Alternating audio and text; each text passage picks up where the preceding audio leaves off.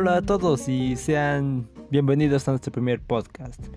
Em, por el momento no tenemos un nombre oficial para, vaya, el podcast o si algún día decidiríamos continuar este proyecto, ¿vale? Porque ese es nuestro, nuestro episodio piloto, si saben a lo que me refiero. Pero bueno, dejaré de darle muchos rodeos a eso, ¿no? Me parece que no me he presentado aún. Mi nombre es José Rafael Mondragón Díaz, pero pueden llamarme Mondragón. Y no puedo dejar a mi querida amiga Lucero Yesenia Morales Aranda, mejor conocida como Lu. Extraño, ¿cierto? Pero bueno, eso es tema para otra ocasión, ¿vale? Así es, mi estimado camarada.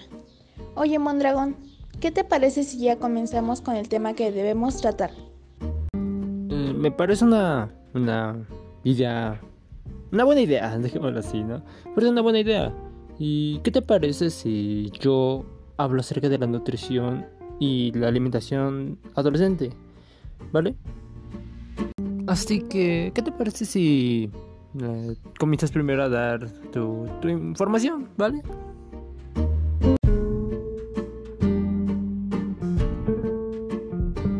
Me parece bien.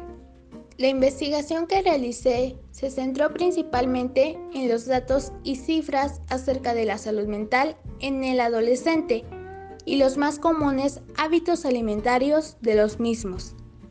Salud mental del adolescente. Ser adolescente es difícil. Te sentirás estresado por tratar de ser agradable, desempeñarte bien en la escuela, llevarte bien con la familia y tomar decisiones importantes.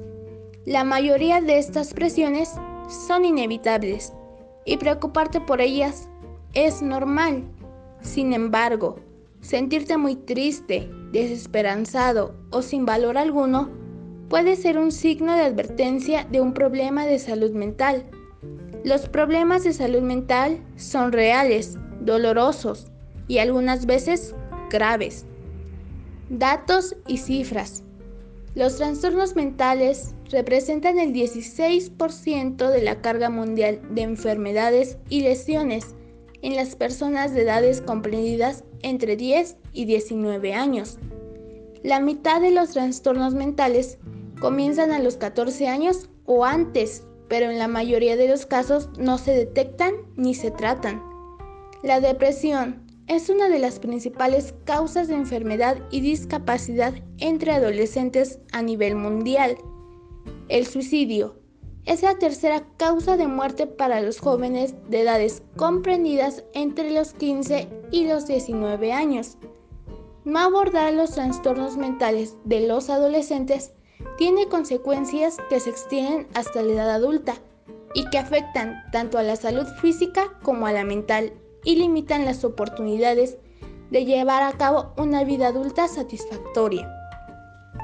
Hábitos alimentarios en los adolescentes. La adolescencia es una etapa de rebeldía en la que se suele abandonar el consumo de algunos alimentos, al tiempo que se aumenta la ingesta de otros, como bollería, snacks, comidas rápidas, bebidas azucaradas e incluso alcohólicas, que contienen calorías vacías. Los hábitos alimentarios de los adolescentes se caracterizan por una tendencia a la irregularidad de horarios. Se saltan comidas, especialmente el desayuno, y también tienden a realizar comida fuera de casa, principalmente en restaurantes de comida rápida, lo que puede desequilibrar la alimentación diaria.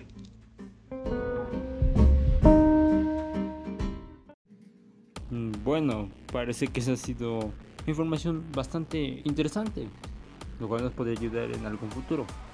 No digo que en el podcast, pero sí en algún futuro de nuestra vida, ¿no lo creen? Pero bueno, creo que ya es mi turno de platicarles acerca del tema que yo voy a explicar. El tema que voy a explicar es acerca de la nutrición y la alimentación adolescente.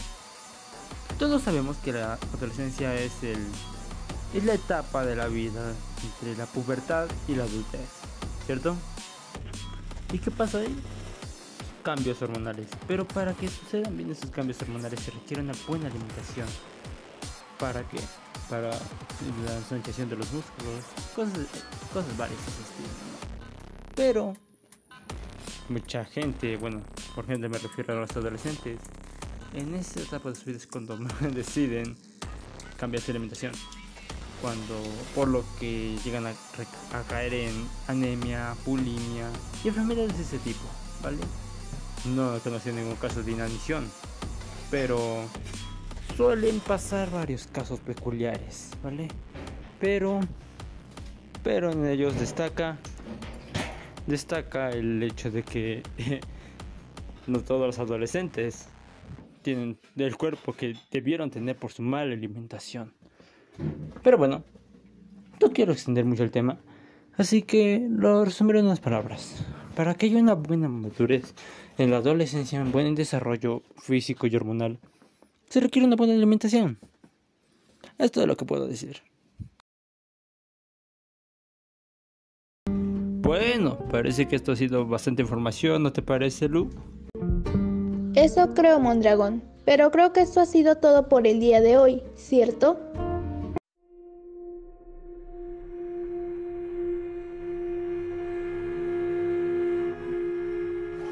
Bueno, me temo que estás en lo correcto.